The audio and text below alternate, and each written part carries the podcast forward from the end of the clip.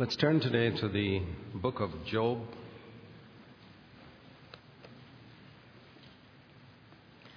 Job in chapter 1.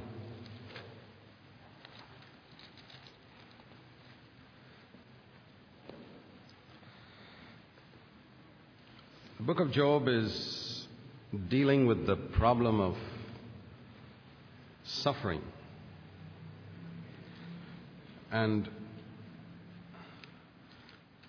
there are a number of things that we can learn in this book. It gives us an insight into certain things which are not found almost anywhere else in the New Testament, or even in the Old Testament or New Testament. And that is as to what is actually happening in the heavenly realm when one of God's children is suffering on earth. Now, Job himself did not know that. He did not know what was going on up in the heavens. If he had known it, he would have been greatly comforted and strengthened in the midst of his suffering. But now, this has been revealed to us. So we are in a much better position than Job. Because here we are given a glimpse of what happened in the heavenlies. And Job probably knew that at the end of all this suffering, after he had come through and been blessed by God, then he may have discovered all this and shared it with whoever wrote the book. So we can understand why Job complained so much. We must not find comfort in Job's complaints and say that we also can do the same thing because we have been given a revelation. To whom more is given, more is required. Much less was given to Job. The other thing is that Job lived even before Abraham, as far as we know. And uh, he was one of the earliest men of God that we can think of after Enoch and Noah. Between Noah and Abraham was Job. It's possible that Job could even have had fellowship with Noah's son Shem. He lived in that period of time. And if this book was written, nobody knows exactly when this book was written. We know that Genesis was written by Moses 1500 years before Christ, approximately. But Job, if it was written in Job's lifetime or soon after his death, then this book is the first book of the Bible written even before Genesis. It comes in the middle of the Bible because the poetical books, Job, Psalms, Proverbs, Ecclesiastes, Song of Solomon, are all put together. But otherwise, I think it's the first book in the Bible. Because I can't imagine that all these details were written hundreds of hundreds and hundreds of years after Job died. There's so much detail here, even concerning what his wife told him in private, that it's almost certain that it was written towards the end of Job's life by somebody else. And if this is the first book of the Bible, it's very interesting that when God desi- decided to write Scripture, the very first book that He wrote was the story of a godly man. Because that's what God is always looking for. He looked for a godly man in the time of Enoch, in the time of Noah, in the time of Job. And the delight that God found in a godly man is the theme of the very first inspired book of Scripture. And that's something for us to think about. See, God knew that there would be 66 books. But when he wrote the first one, he wrote something that was uppermost in his heart as he looked into the future. A godly man, a godly woman. Ultimately, God deals with individuals. Though we say we are one body in Christ and we are part of the church, it's true God works through the body and He has given gifts to different members of the body. But we have seen in the history of Christendom also that in order to build that body, God very often uses one man. Think of the Apostle Paul. What tremendous loss there would have been to the church if that man had not been the man he was. Even in his time, the Lord used others and used the body of Christ, but that man made so much difference that when he left the scene in Ephesus, he says things are going to go pretty badly. So I want each of you to think of that.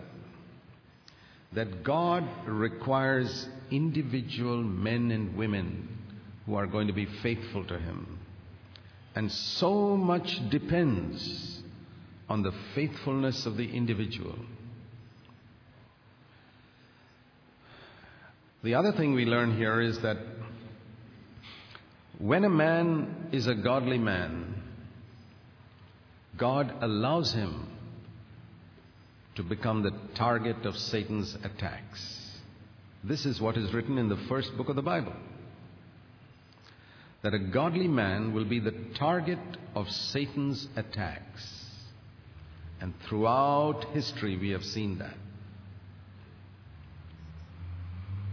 And if you're going to be a godly man, you're going to be the target of Satan's attacks. And the other thing we see in the very first book of the Bible is that a godly man's family is the target of Satan's attacks. His children are the targets of Satan's attacks. That is why I say, don't criticize when you see trials and sufferings in the family of a godly man because he is probably more a target of Satan's attacks than you are because you're half hearted. His children are greater targets of Satan's attacks than your children because you're half hearted. Job lost his children, he, they all died. Another thing we learn in the very first book of the Bible is that a godly man may have a very difficult wife who's a real problem to him. Don't think that if a man is godly, his wife has to be godly. No, not true. John Wesley had a terrible wife who had who used to pull the hairs from his face. So, but the evil, the more evil the wife is, the more the godly man stands out as godly. It's like the stars shine when there's darkness around. It's something like that. Um, the other thing we see here is that a godly man will be misunderstood by other religious people of his generation. This is all in the first book of the Bible. You see that there were four people who preached to Job, and none of them could understand what God's purpose was in dealing with Job. They criticized him, they found fault with him, and that is what we learn that a truly godly man will be misunderstood by almost every religious person. If you don't want to be misunderstood by other people, don't be godly. It says those who live godly in Christ Jesus will be persecuted. 2 Timothy 3:12. And we don't a godly man does not find his comfort from the religious people around him. a truly godly man is very often a lonely man because nobody can understand him. 1 Corinthians 2 uh, 14 or 15 says that a spiritual man cannot be discerned by other people who are not spiritual. And since there are very few spiritual people, even in the church, a godly man finds it finds his life very lonely. And his actions are misunderstood, his words are misunderstood, even by others who know the scriptures and know a lot of facts about God. Religious people are not people who know God, they are people who know facts about God and facts about God's Word. Most believers fall into that category. But in the midst of these, there are a few believers who know God, and that's the type of person you should be. And if you're a person who knows God, you will be misunderstood by people who know about God.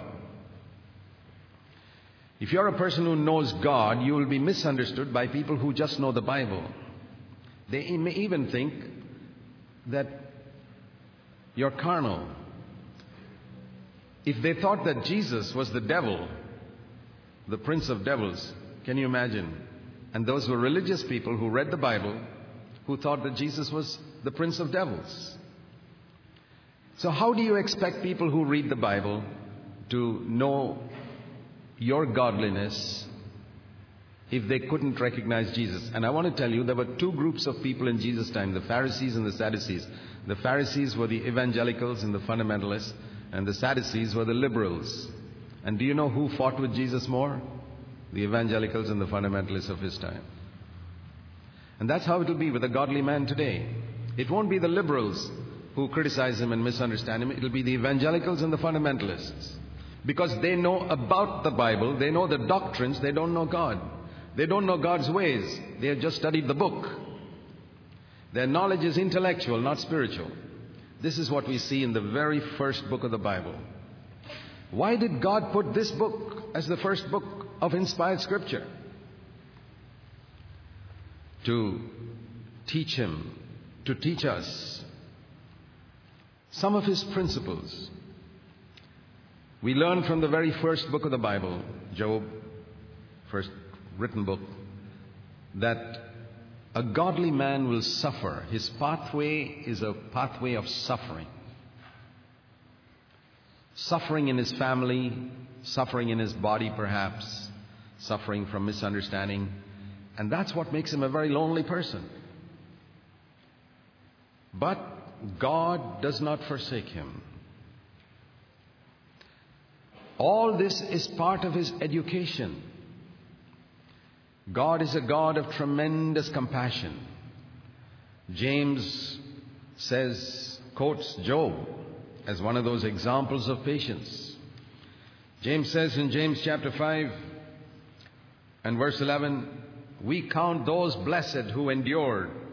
You have heard of the endurance of Job and have seen the outcome or the end of the Lord's dealings, that the Lord is full of compassion and merciful. And ultimately, the testimony of a godly man will be the Lord is full of compassion and merciful. And even if I could not understand the difficult ways He led me through, it was to fulfill a glorious purpose in my life, and above all, to glorify God in heaven where this conflict was going on between God and Satan. So, the first book of the Bible, as I said, also reveals that many things that happen on earth are being closely watched by God, the angels, Satan, and all in the heavenlies. The first book of the Bible, Job, teaches us that Satan moves around the earth. Peter says, seeking whom he may devour. And that he knows the condition of every person. God asked Satan, Have you seen my servant Job? And Satan said, I know all about him.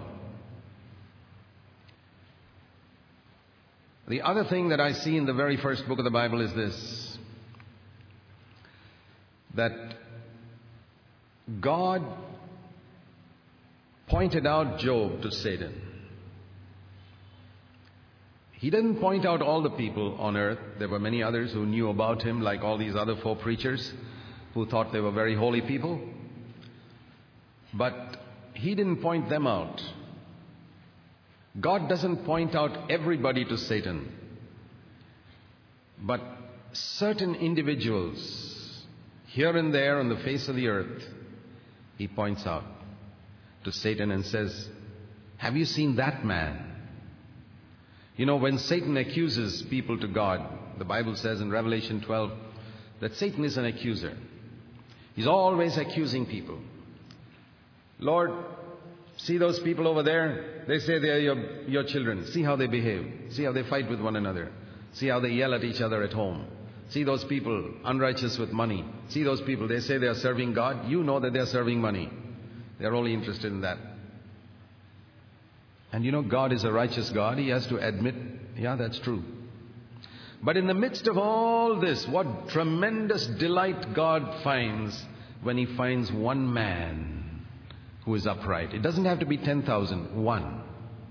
One woman who is not like this, who, whom Satan cannot accuse. Jesus said, The prince of the world comes and he finds nothing in me. Why did Jesus say that? John 14, verse 30. The prince of the world comes and he has nothing in me. And that's why the Father could say, This is my beloved Son in whom I am well pleased. He was so delighted in his Son. Because there was one person he could point out to Satan, see, see how he's walking.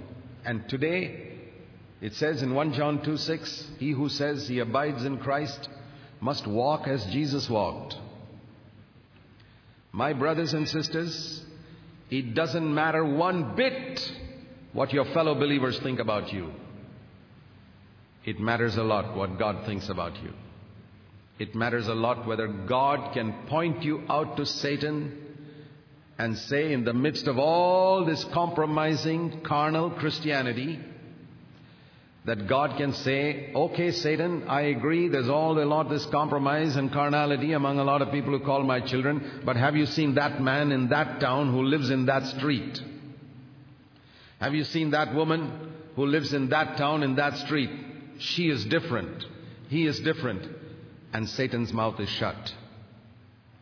Are you one of those who can shut Satan's mouth because God can point you out to Satan? I tell you, that's the greatest longing of my heart. I'm not bothered if all the six billion people in the world turned around and called me a heretic, a false prophet, a deceiver, gone astray, or even an evil man, let them call me a gluttonous man and a drunkard and a winebibber and an adulterer and a thief and everything they like. If God will say to Satan, Have you seen that man? That's enough for me. I hope it is enough for you. Because in the final analysis, when we stand before the Lord, all the opinions of these six billion people will be thrown in the garbage bin. And only God's opinion of you will matter. That's so important. And if, as I believe, this is the first written inspired scripture, what are the very first words of inspired scripture?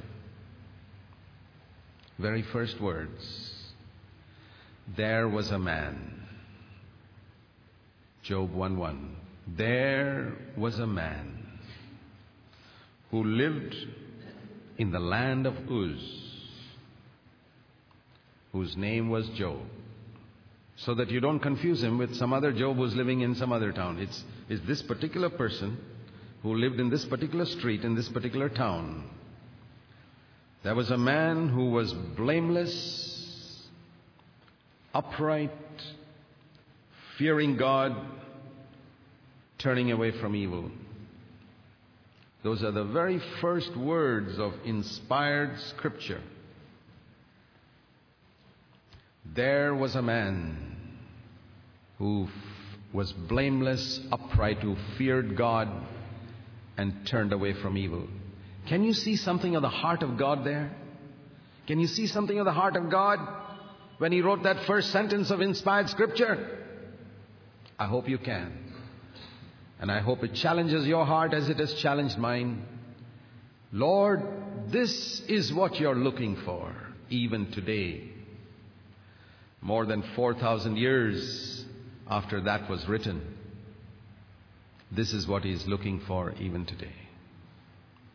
A man who is blameless and upright, who fears God and turns away from evil. A woman who is blameless and upright, who fears God and turns away from evil. Not just a person who's got a lot of knowledge. Remember, Job did not have a Bible.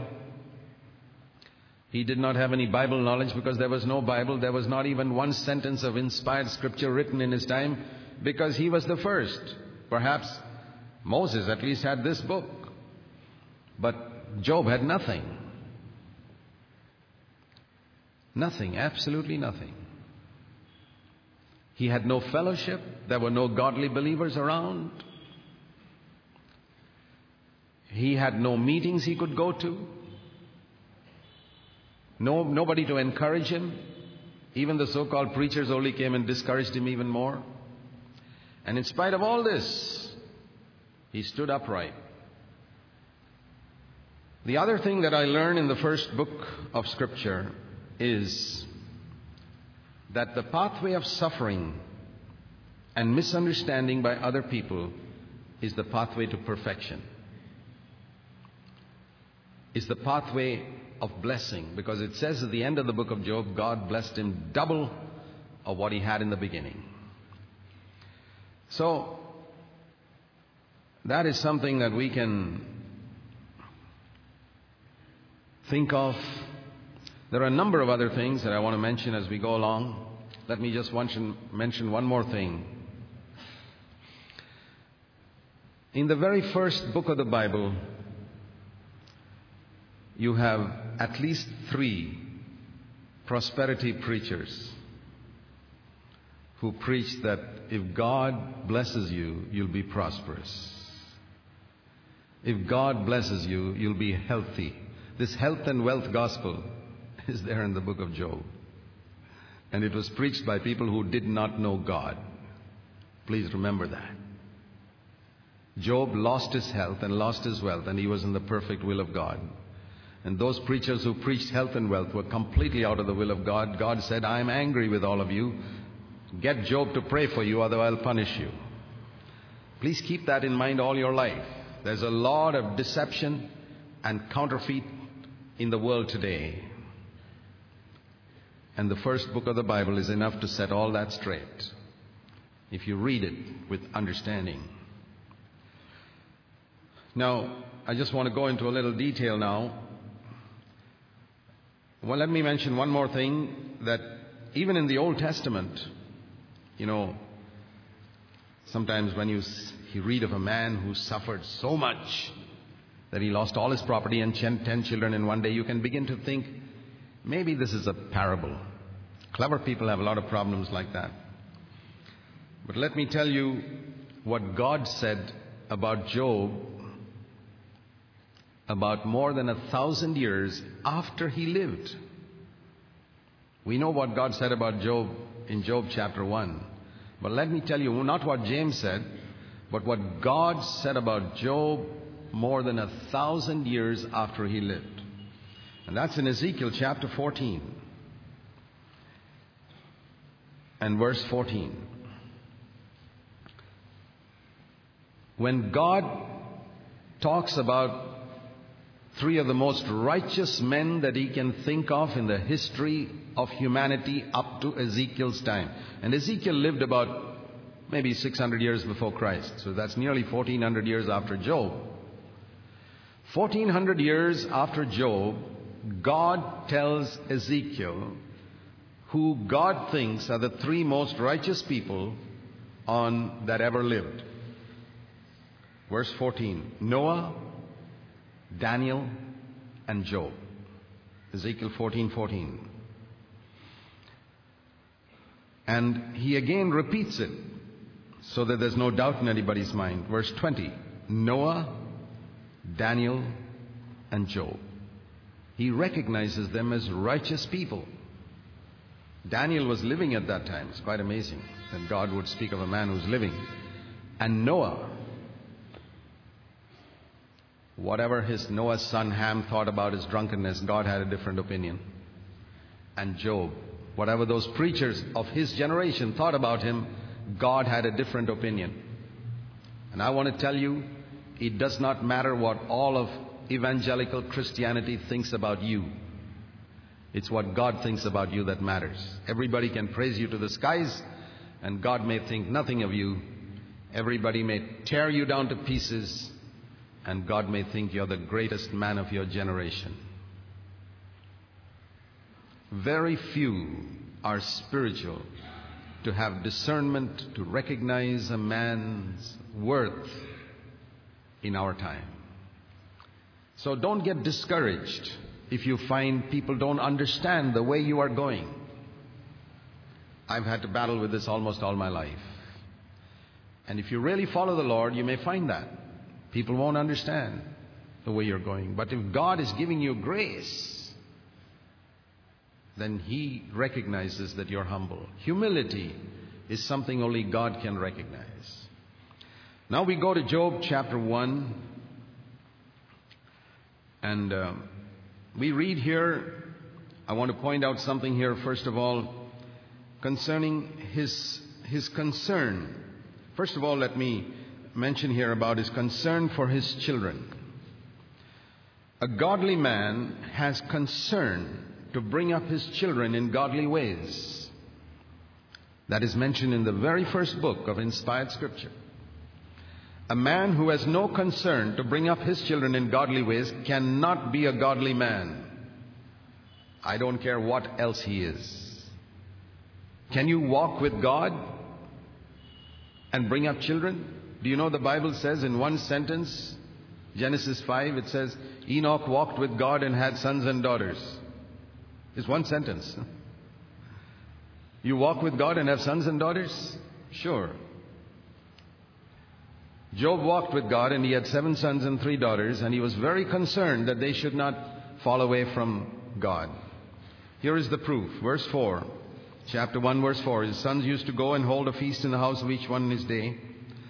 That means on his birthday, everybody's birthday, they would have a feast. They were grown up because each had their own house. Job was an older man now. He was a, his children all had their own houses. And they would invite their sisters to come and eat and drink with them. Perhaps the three daughters lived with Job, but the seven sons all had their own houses. And it came about, they celebrated their birthdays for a number of days of feasting, and Job would send for them. He said, My sons and daughters, come here. Okay, now your feasting is over. Come here. And he would consecrate them. I don't know what he did, but he, this, is, this, is prob- this is probably what is described later. This is how he consecrated him. He would rise up early in the morning. A godly man rises up early in the morning. It's all there in Scripture, the very first pages of inspired Scripture. And he offers offerings to God early in the morning. Not only for himself, for his children. He prays. He prays for his family. Early in the morning, he prays for his family.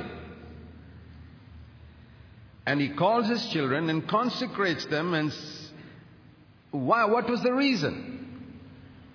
The reason was Job felt perhaps my children have sinned in their hearts. Did you notice that verse 5? He is concerned about sin in the heart. A godly man is concerned about sin in the heart. This is all way back before any Bible was written, any unconscious sin, conscious sin. None of all this psychology and all these things were there. It was um, just Job and God, and he understood. Perhaps there's sin in my children's hearts. Perhaps, maybe unconsciously, they without being aware they said something which dishonored God. Oh God, please forgive my children. It was not their going and committing adultery or doing something on the outside. It was sin in their heart. Look at the sensitiveness of this man. The sensitivity, rather, of this man to sin. That's why the Bible says he was a blameless and an upright man. What did all those other preachers know about this type of life? A godly man has become a, becomes a godly man because he's got a life in secret. He shuts the door. And in secret, behind that door, he's got dealings with God which other people know nothing about.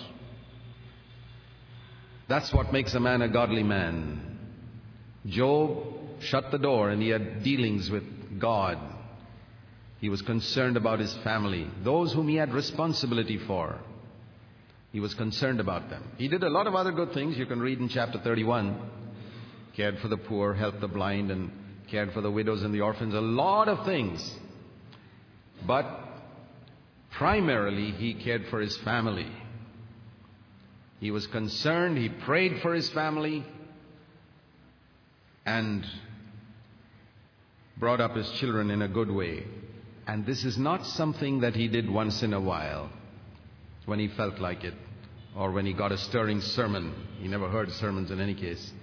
It says in the last part of verse 5 Thus Job did continually. Continually.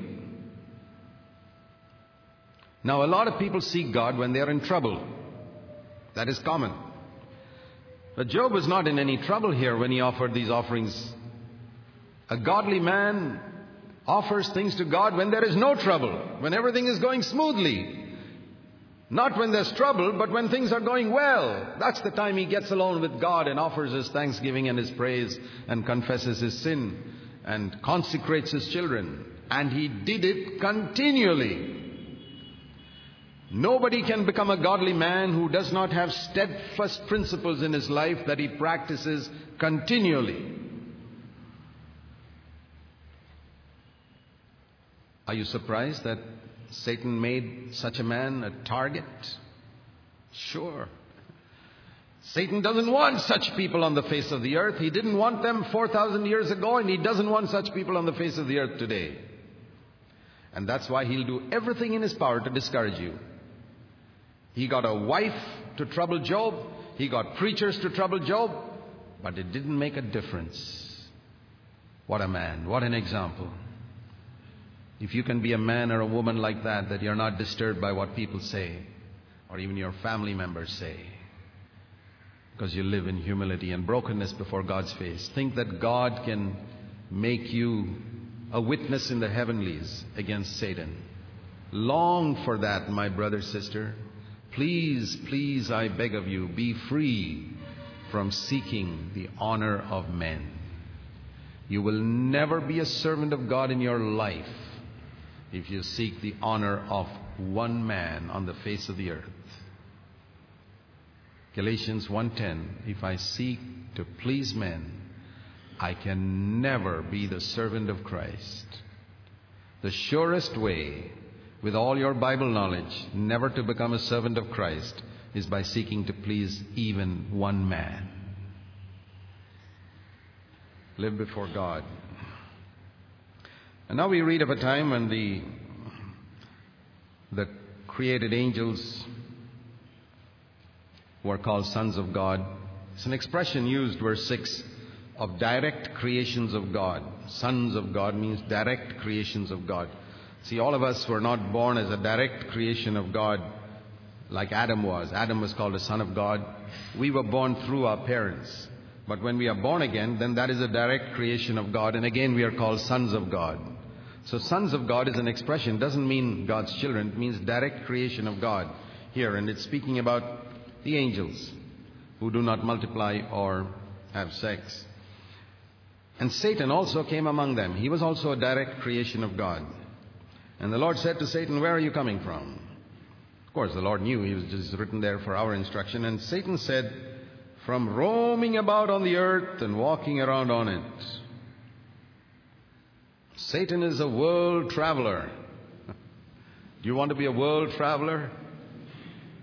They call it the jet set. on a plane here, going here, going there, going to every country here and there. Satan did it 4,000 years ago. Jesus never traveled like him. Jesus traveled only in Palestine. He stayed where God wanted him to be. Don't think it's great to be a world traveler. If God calls you to do that, that's fine. But be satisfied with the will of God. Don't think that those who travel the world are the most blessed. Jesus didn't. I just mentioned that because a lot of people can get wrong ideas in today's Christendom. So Satan travels around the world and he roams about, watching, observing. He's got all his demons and his entire structure, organized structure of people examining everybody's lives and reporting to Satan. Satan knows about everybody in the world. and the Lord said to Satan, Have you considered my servant Job? See, there's where we find the Lord pointing out Job to Satan and say, There's, there's a man whom have you you roamed around the earth. Did you see this man in Uz? Perfect, blameless, and upright man, fearing God and turning away from evil. In the very first book of Scripture, we see God commending his servant. In the very first paragraph. What a challenge. If God can say that about you to Satan, God, forget all the honor you get on the earth all the approval of men, all the appreciation of men, all the things that make you appear so qualified and great and important. Forget it. What does God say about you to Satan? When God picks out your name and says, Satan, have you seen this man or this woman in that place? God won't tell a lie. What does he say? Very important. There's no one like him on the earth. He was the only man on earth who was so outstanding. God compared him with others. You think God doesn't compare his children with each other? Here it is. There is no one like him on the earth. How could God say that? He compared Job with the others and said, This man's different. He compares you with other believers and says, This man is different. And it's not because of knowledge, it's because of character. He doesn't say he's a clever man, he doesn't say he's a rich man. He was a very rich man, but God doesn't mention one word about his wealth to Satan because God's not impressed by wealth. Whether you're wealthy or poor makes no difference. And lest you think that you have to be poor in order to be spiritual, the very first person in Scripture mentioned as, as the first book of the Bible was a very rich man and he was spiritual too. And that's what provoked the jealousy of so many other people who couldn't bear to see somebody who was rich and spiritual. They'd have thought if he's poor and spiritual, okay. See, I mention that because some people have the idea that you have to be poor in order to be spiritual. That's up to God. Paul was very, very poor. So was Peter, but Job was very rich. That's up to God as to what he does, how he deals with that. All I'm saying is it makes no difference. It's like saying, do you have to have a white skin to be spiritual? Or do you have to have a black skin to be spiritual? And you say skin doesn't matter. I say money doesn't matter either. It's exactly the same. Whether you earn 20,000 rupees a month or whether you earn 1,000 rupees a month. That's got nothing to do with spirituality. Spirituality is character. And that's what we see here. A blameless and upright man, fearing God and turn away evil. And Satan accuses even the most godly man on the earth. Satan accused Jesus. Satan accuses Job. And do you think Satan will not accuse you? He certainly will. And do you think Satan does not have agents to accuse you? He's got plenty of them. These three friends of Job were accusing him all the time. Even the fourth one, Elihu, accused him. And so we see accusation is characteristic of Satan and all his agents, and a godly man faces all types of accusations, but he's not affected by them. Those who have discernment, like God, will be able to see this is a blameless and an upright man, one who fears God and turns away from evil. The fear of God, reverence for God, is mentioned so much in the very first book of inspired scripture. Reverence for God. That is so important. And we see here that there is a difference. I just want to mention in passing between the way God works and the way Satan works. Satan is roaming to and fro. There's a haste about his activity and movement. God works slowly. And Satan says, You have made a hedge around him, verse 10, and his house, and all that he has on every side, and you have blessed the work of his hands and his possessions. Now, from what he says, we learn three things. God has put a hedge around a godly man's life, around his family, and around his finances and his property. There are three hedges around the lives of all godly people around his personal life, around his family, around his bank account, and his property as well. Satan recognized that. Satan could see in the spiritual realm. We cannot see those hedges, but Satan could see it.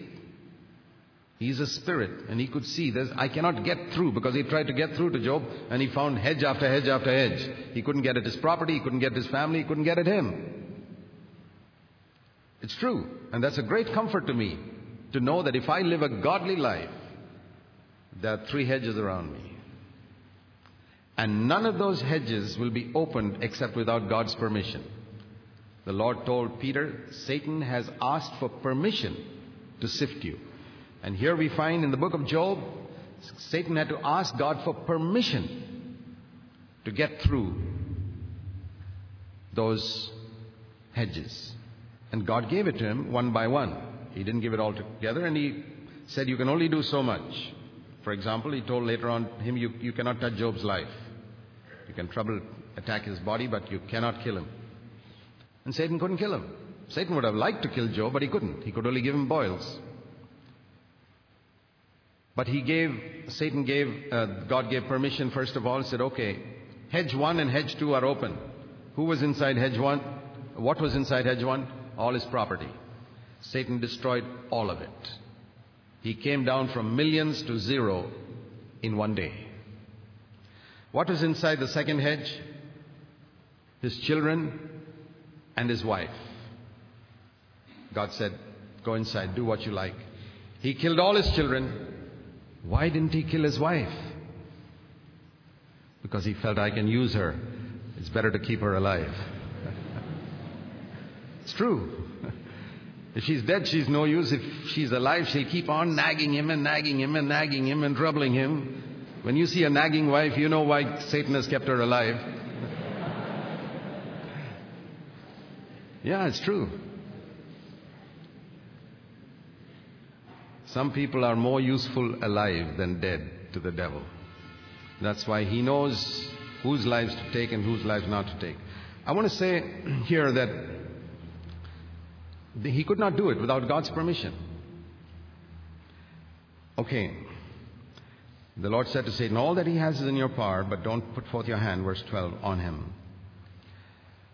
Now, there are a number of things that we can learn about Satan also from the very first book of inspired scripture. First of all, he can only be in one place at one time.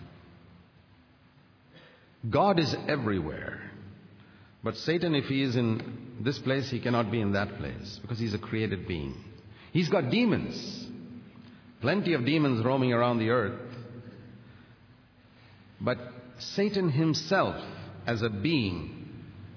If he's up there talking to God, he can't be down here. And if he's down here in one place, he cannot be in another place. That's one thing. And second thing we see in the book of Job is that Satan cannot see the future. I mean, if he saw the future, he, he would know that uh, what is ultimately going to happen to Job. He's going to be far more blessed. Why should I bless him more? Let me just leave him alone, at least let him only get half a blessing. If he knew what was going to be the ultimate end of Calvary, that he himself would be defeated, do you think he would have urged people to crucify Christ? He cannot see the future. If he knew that this gallows, Haman himself will hang on it, do you think he would have made Haman create, construct those gallows? He doesn't know one bit about even tomorrow. But supposing you're planning something evil, that the devil knows that. I mean, not your thoughts. That's the other thing I want to say. Satan cannot read your thoughts. He can only see what you're doing on the outside. All he could say was, Job was on the outside, and he said, I guess that he's doing it with uh, wrong motives. But it was not wrong motives. He couldn't see Job's thoughts. If he could see Job's thoughts, he'd have seen that Job was not living for property and money and all those things. He really loved God. He could not see people's thoughts.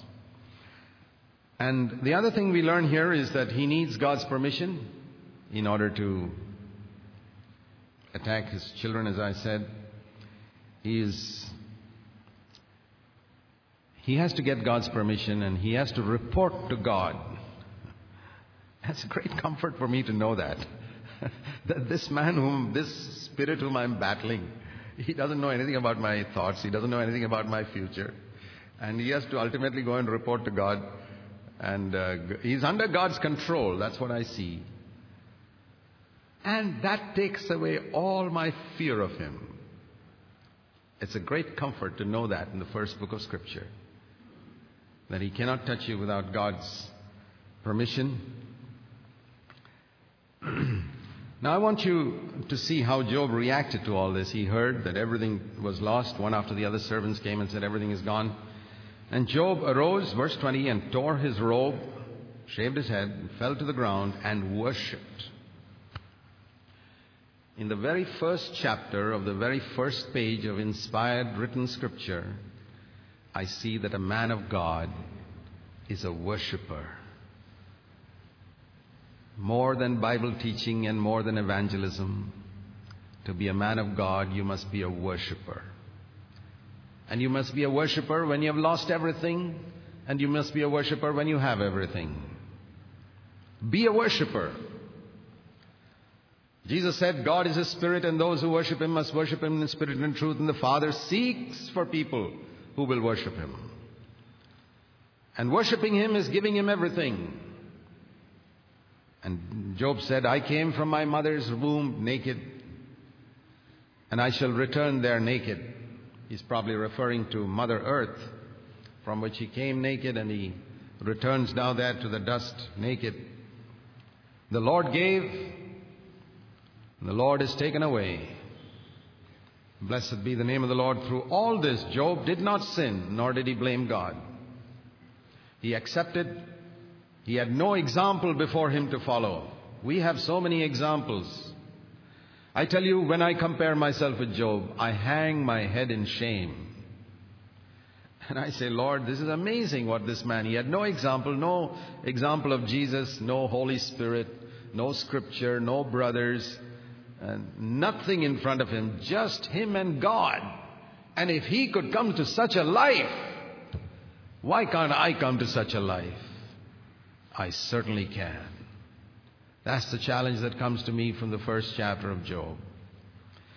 And we read here that in chapter 2, the devil was very unhappy because Job did not react the way he thought he would react. And so the Lord asked him, Where have you come from? And again he's been roaming around on the earth. He's always roaming around. And uh, again the Lord says, Have you considered my servant Job? He still holds fast his integrity, chapter 2, verse 3, even though you incited me against him to ruin him without any reason. And then Satan says, Yeah, that's because he loves his own life so much. He doesn't care for his property, he doesn't care for his children, but he really loves himself. Everything that a man has, he will give for his own life. He knows the selfishness of man. And it is true what he said there. Almost all men are selfish. They think of themselves. Ultimately, in a time of pressure, a man thinks of himself. And Satan was saying Job is no different. But now touch his body and then let me see whether he still will stand true to you. And so Job, the Lord said, Okay, go ahead. Only you can't take away his life. And Satan went out and smote Job with sore boils from the sole of his foot to the crown of his head. Imagine getting boils from the crown of your head to the sole of your feet. Can you think of that? From the crown of your head to the sole of your feet. Boils, boils, boils, boils, boils. Some terrible skin disease erupting in boils. People think it was leprosy because uh, we read that Job went outside the town. He couldn't live in his house anymore. He went outside in the town and sat on a dung heap there. And uh, among the ashes in verse 8. And he was scratching himself the whole day. And there came his wife nagging him. Do you still hold fast to your integrity? Curse this wretched God of yours and commit suicide. That's what he was, she was telling him. Curse God and die means how can Job die? There's only one way commit suicide. Commit suicide. There in the beginning of Scripture, you find Satan tempting people to commit suicide through their loved ones. Adam was tempted through Eve. Job was tempted through Eve. Think of that. The first two books of Scripture, you find a man being tempted through his wife. Satan come, came through Eve, and Satan came through Mrs. Job.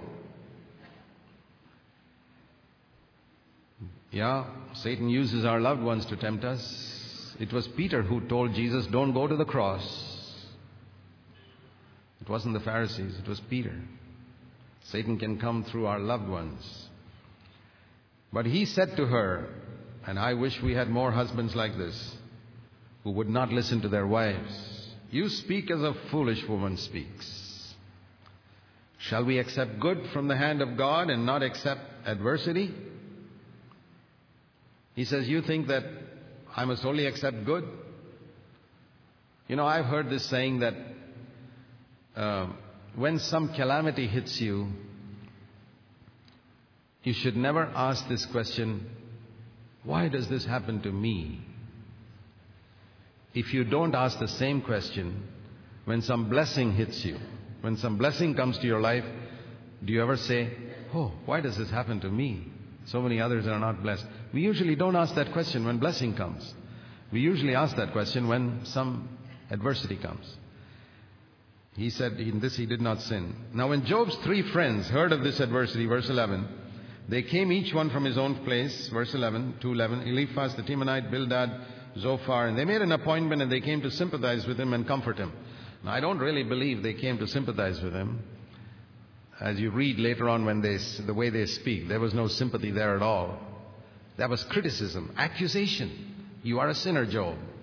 All three of them accused him. They were in fellowship with the devil.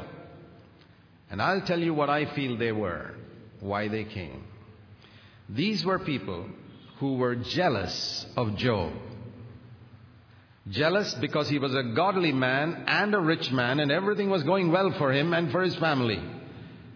And a lot of believers are jealous of a godly man and his ministry and his influence and they are waiting for some calamity to hit him. It's not just the devil who waits for calamity to hit a godly man. There are believers who are waiting for some calamity to hit a godly man.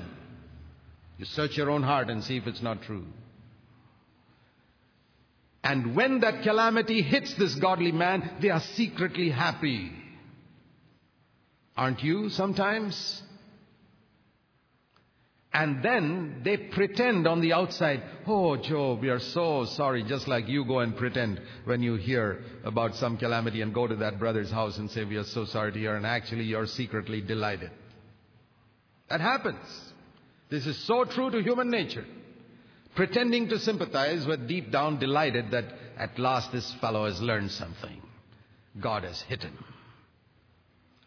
And they lifted up their eyes. They did not recognize him. They wept. They're pretty good actors. They tore their robes. They threw dust over their heads. You really think these people are sorry? And they sat down with him and they didn't say anything for seven days or seven nights.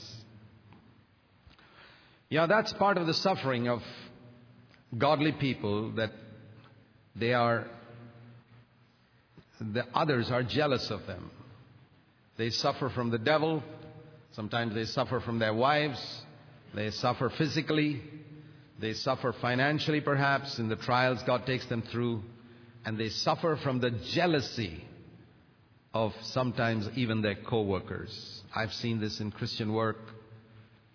People are jealous of another man's ministry. They long that something bad will happen so that that man's ministry goes down. They are jealous of God blessing a man's work. When there's an anointing upon a man's ministry or his work and the work spreads, and God is using a man to spread his word or to save souls or to build churches or to reach many, many places for Christ, there's jealousy, even among those who claim to be his friends. And the only way to expose their jealousy is to allow something to happen to this man. God allows something to happen to godly men to expose the wickedness and jealousy of other people. I have seen it many times in my life. Be warned. We'll stop there and continue in our next session in the book of Job. Let's bow before God and pray.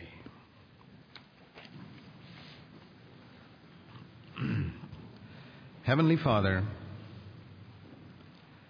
we thank you for the example of this wonderful man who lived 4,000 years ago and knew you so well. An example to us after all these thousands of years. Help us to take his example seriously, we pray. In Jesus' name, Amen.